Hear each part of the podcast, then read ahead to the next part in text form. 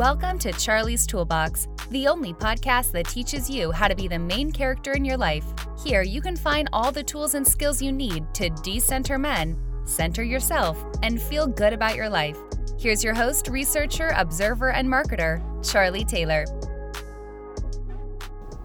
Hi there, and welcome to this week's episode of Charlie's Toolbox.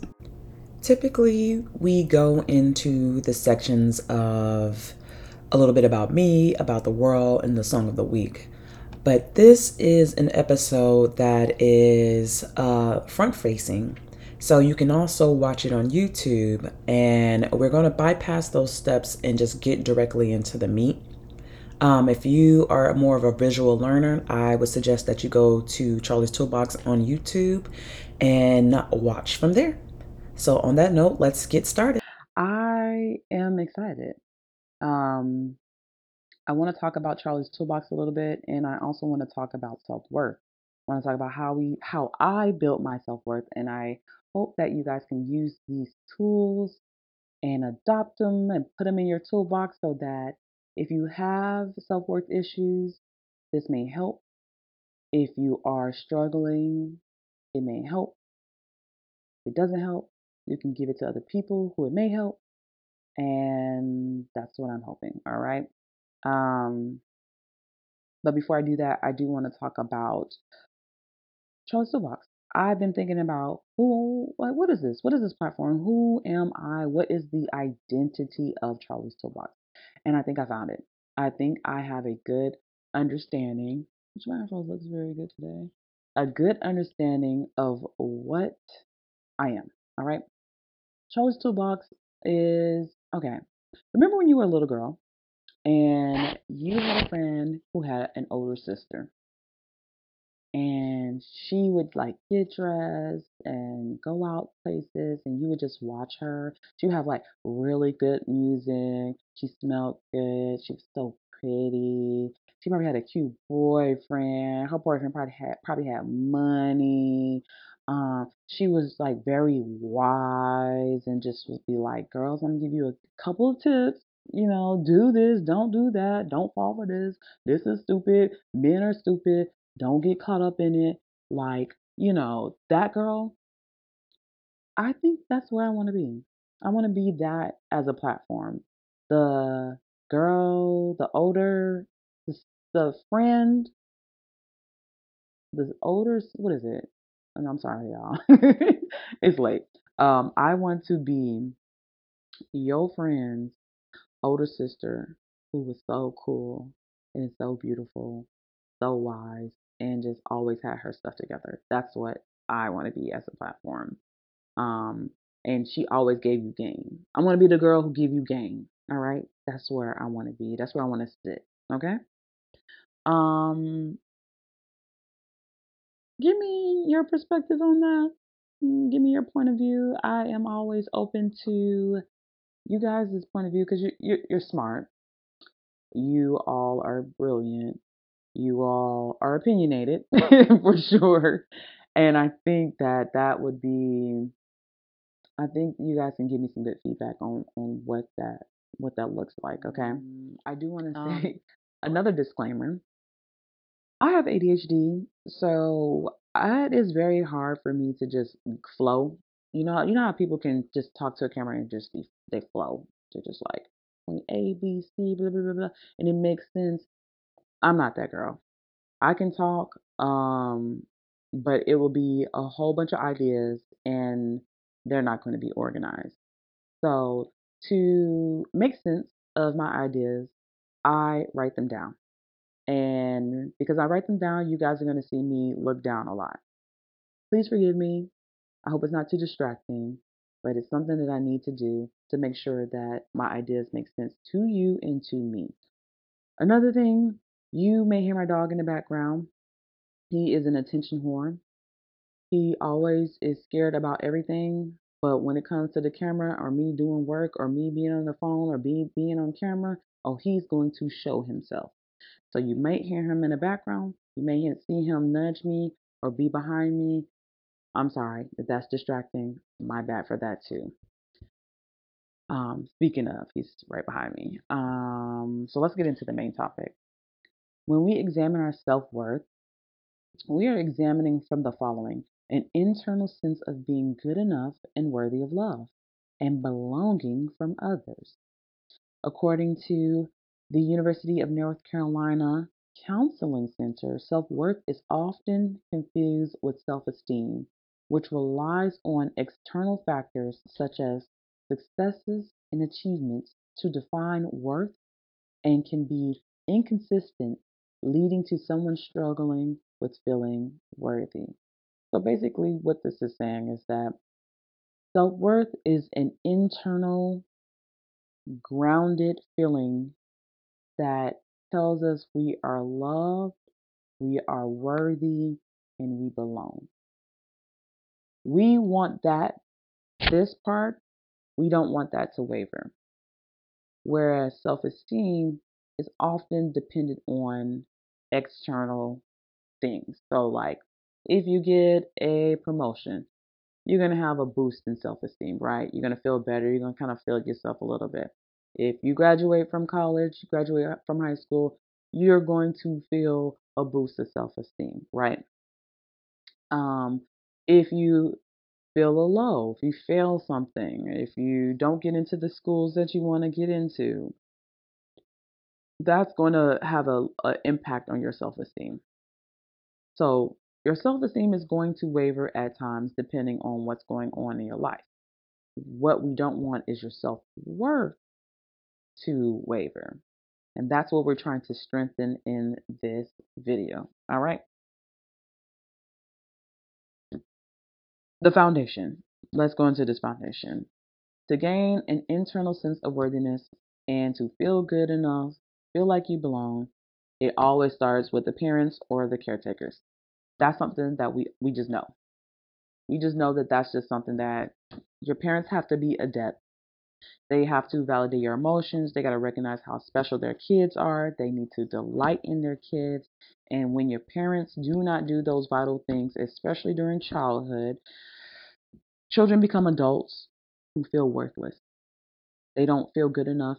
They don't feel like they deserve. And that lens for which they see themselves, it translates into their lives. They don't ask for what they want. They don't believe they deserve it and it shows up in adulthood, right? That's something that we know.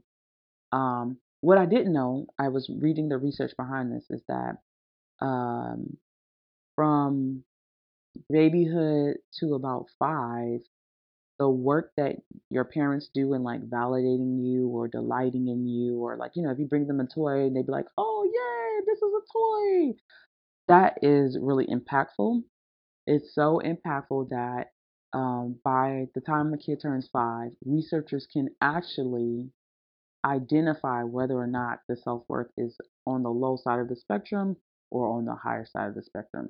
So these things matter.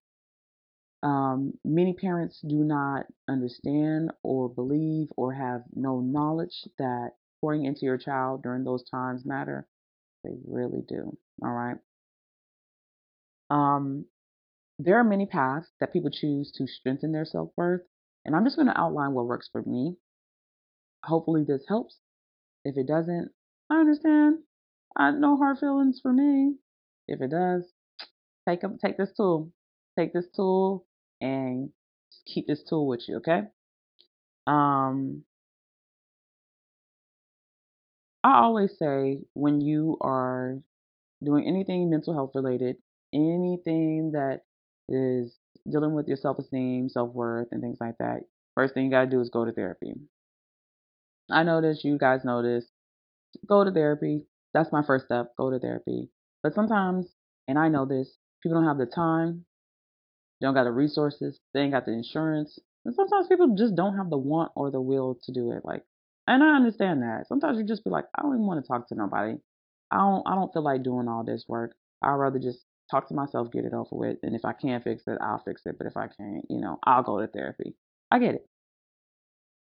If you can't go to therapy, use these tips. Um,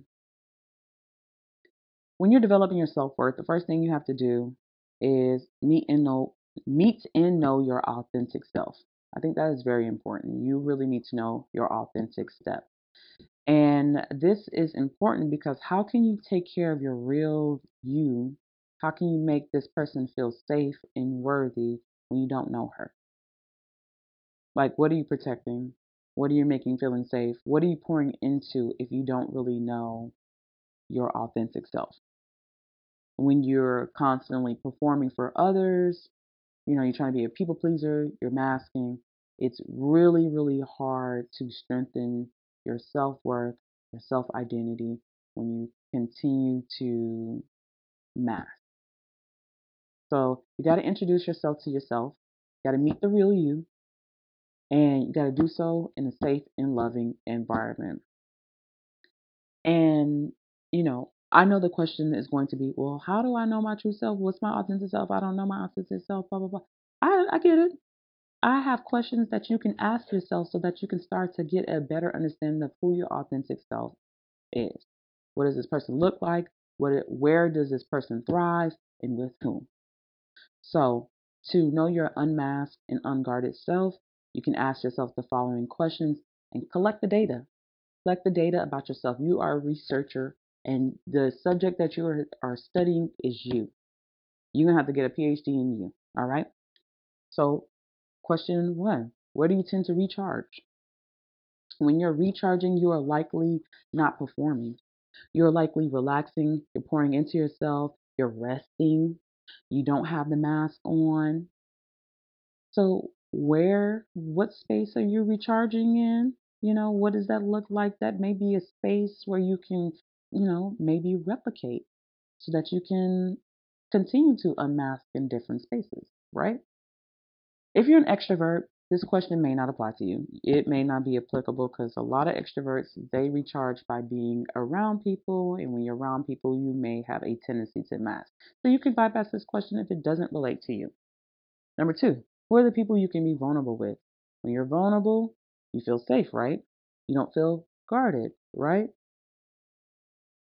This question helps you learn what safety looks like in others. You know, it, it's it's very hard for you to unmask when you don't feel safe.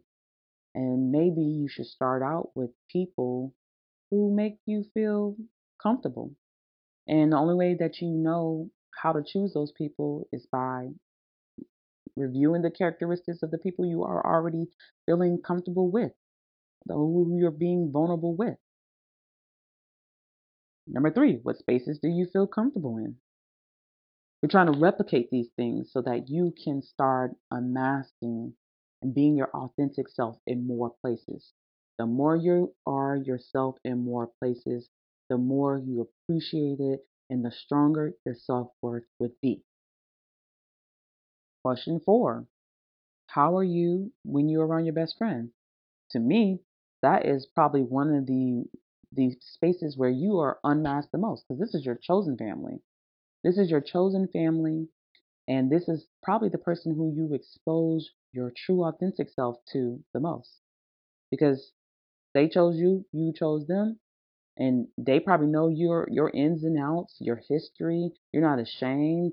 They don't have any uh, restrictions on you. There's no power dynamics that you have to worry about. It's just you and your best friend. That could be a place or characteristics that you can replicate so that you can find more spaces to be authentic. Um, number five, when you're alone, how do you feel and act and behave? You know, this is one thing no one knows our inner world but us. No one knows that. The only person who know you is you, right? And we often don't show that us until we by ourselves. So instead of like only doing that, that inner world by yourself, you can start to find more people, more places that we have already observed with these other questions where you can do that. Because the person inside this sensitive and beautiful. And sensitive, I mean in the best way. This sensitive, beautiful, loving, caring baby kid, child, they deserve the light. They deserve the light. They don't deserve to be hidden. People deserve to witness this. People deserve to bond with this. You deserve to have people see it. So use these questions. Take this exercise to observe and understand who you are in your most natural and relaxed state. Um, the person who comes to the top is the one you want to start pouring into. That's the person who you want to protect with boundaries. And that's the one that you want to encourage to show up more. Once you observe yourself over time and get a good understanding of who you are in your relaxed state, the next step is boundaries. Boundaries, boundaries, boundaries, boundaries. That's my favorite thing. Boundaries, boundaries, boundaries. Boundaries are the remedy. They allow you to unmask in a safe space. They help you choose people who will delight and pour into you. They also protect your inner you so you can continue to nurture and grow this person. So you this is how you're going to create boundaries. You know all those questions that we asked you just a few seconds ago? That's going to help you create these boundaries. When you wrote down where you feel safe and loved and with whom, you're going to use those observations to develop the boundaries. So if you feel safe in XYZ space, you will create boundaries that can make that space, right?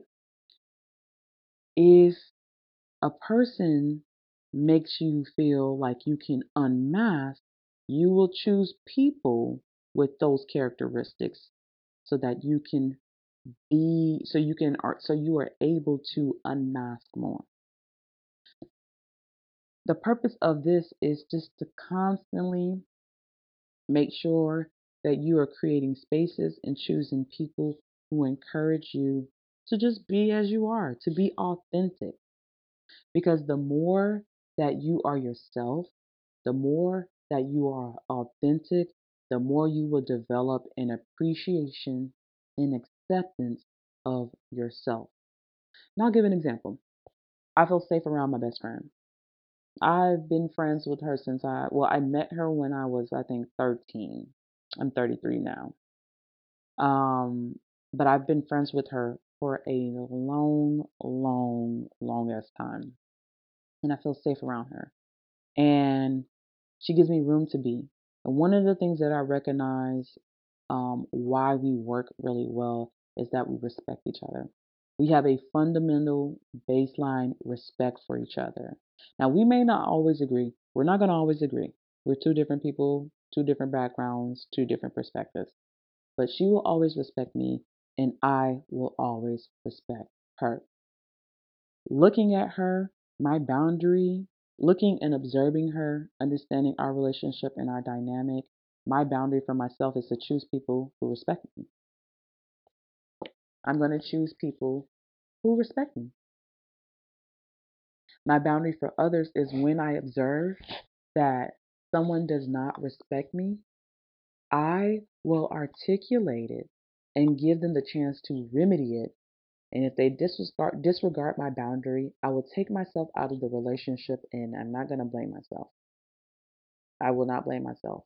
I will I am only, I am simply creating spaces and places and meeting people who will allow me to unmask. If they disregard my boundary, I have to disengage. If it's someone I'm forced to be around, like work or sometimes even family, because sometimes you don't want to be around them too, you're going to communicate your boundaries and disengage if it's not regarded. And you got to remember boundaries, you don't negotiate boundaries. It's one conversation. You had that conversation. If your boundaries are disregarded, you take yourself out of that space or you take yourself away from that person because they cannot be in communion with you because they do not fundamentally respect you. That's how boundaries work. Boundaries keep you safe. Boundaries are creative. Boundaries are very creative because what you're doing is when you create a boundary, you're creating a space for you to be your true and authentic self. When we don't have self worth, we forget that we are co creators in our life. Life does not just happen to us, we allow it, we engage, invite, or become silent to things. And that gives others the permission to run amok in our life. And this does not have to be. You can feel safe in any space. You can walk in, choose people who you know are going to have the characteristics that are going to allow you to unmask. And you can develop spaces that encourage you to be. You just have to be clear about your boundaries and you have to disengage if they are dishonored. You got to remember that safety is always yours. It is always yours to have. So now that you introduce yourself, you know, you found you you understand your authentic self. You create boundaries so that your authentic self can thrive and you know, you're building that muscle. You're being your authentic self in more places, so you're building that muscle to develop appreciation and acceptance for who you are. There are other steps that you can take to develop appreciation. We already established the safe zones. So that's just you finding places so that you can practice being you. The more you practice, the more you appreciate. That's out the way. The next thing you got to do, observe yourself without criticism. A lot of self worth issues and self esteem issues is you criticizing yourself, your internal dialogue basically beating you the fuck up. I don't know if you can say that on YouTube, but maybe I'll blink that out but it's your internal dialogue bringing you down, hurting your feelings, making you feel like shit. You can observe yourself without criticism. You don't have to include value. You don't have to make this a value judgment. You can just label it as what it is, right? Instead of going to the mirror and looking at yourself and criticizing every part of your body, you could just look at your mirror and say, This is my body, move on. Instead of when you're meeting a new person and you're like, oh man, I hope they don't think I'm stupid or I'm afraid of what they think of me, you can enter the conversation just be like, this is a conversation, move on. All the other chatter is value and judgment that you are creating that does not have to be there. Do a better job at removing that.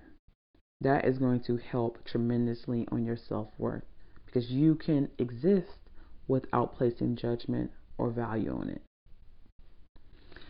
The last thing that I think is going to be like very helpful for you and just like this is the one that really helps me develop appreciation for myself is me staying attuned to my body. My body is amazing because it's my compass. It's my compass. Whenever something is wrong with somebody around me or something is off or I don't I feel uncomfortable or I'm trying to figure out people around me, my body always signals it. It always signals it. It signals that this person may not be safe for me, that the passion or the romance is going, going away, um, that we are not on the same page, that I'm not, um, we're not complementary. My body is always saying something, or that this is anxiety, and perhaps it's something that I have to work on by myself before I go into, you know, um, another relationship. My body signals something. Even when I ignore it, it still signals it.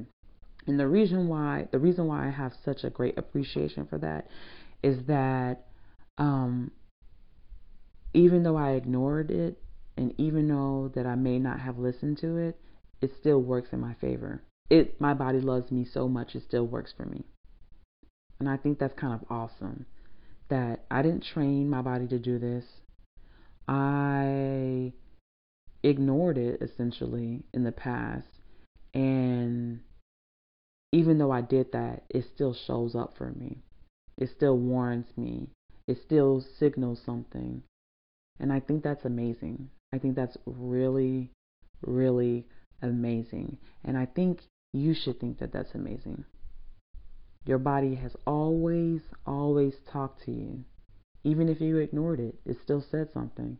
It still told you something about yourself. It loves you so much that it will do anything to protect you. And it has. It has done those things to protect you. So that's the last way um, you can develop appreciation for yourself and your body and, and your worth. So I'll recap it again just to kind of give you a, a short synopsis, synopsis of how I built self worth. The first thing I did, I introduced myself to myself. I can't love something I don't know. So I learned about who I am, like my authentic self, who I am without the mask. Next thing I did, I created spaces and I made sure that people understood my boundaries so that I could be this person everywhere I go. That made me appreciate myself and that made me comfortable with being myself. The next thing I did was that I observed myself without criticism. So I created a safe zone so that I can be myself wherever I go. I observed myself without criticism. And the final thing I did was I stayed attuned to my body. I listened to my body. I listened what it had to say. Not only did I listen to my body, I developed gratitude for my body not because of how it looks or you know whatever or it, not because of that i developed gratitude because it warned me about people that weren't right for me it talked to me about things that i had to work on it helped me realize this may be an unsafe environment i need to get the fuck out of here and i appreciate the warning signs that it has always given me in those times. I think it's a beautiful thing that I got that, and I'm grateful for that. So that's how, those are just a couple of tips that I had on how I develop my self worth. Um, I'm going to do more content on that, but this is just a great kind of entryway into how I built myself up and I hope that these tools work. And on that note, you all take care.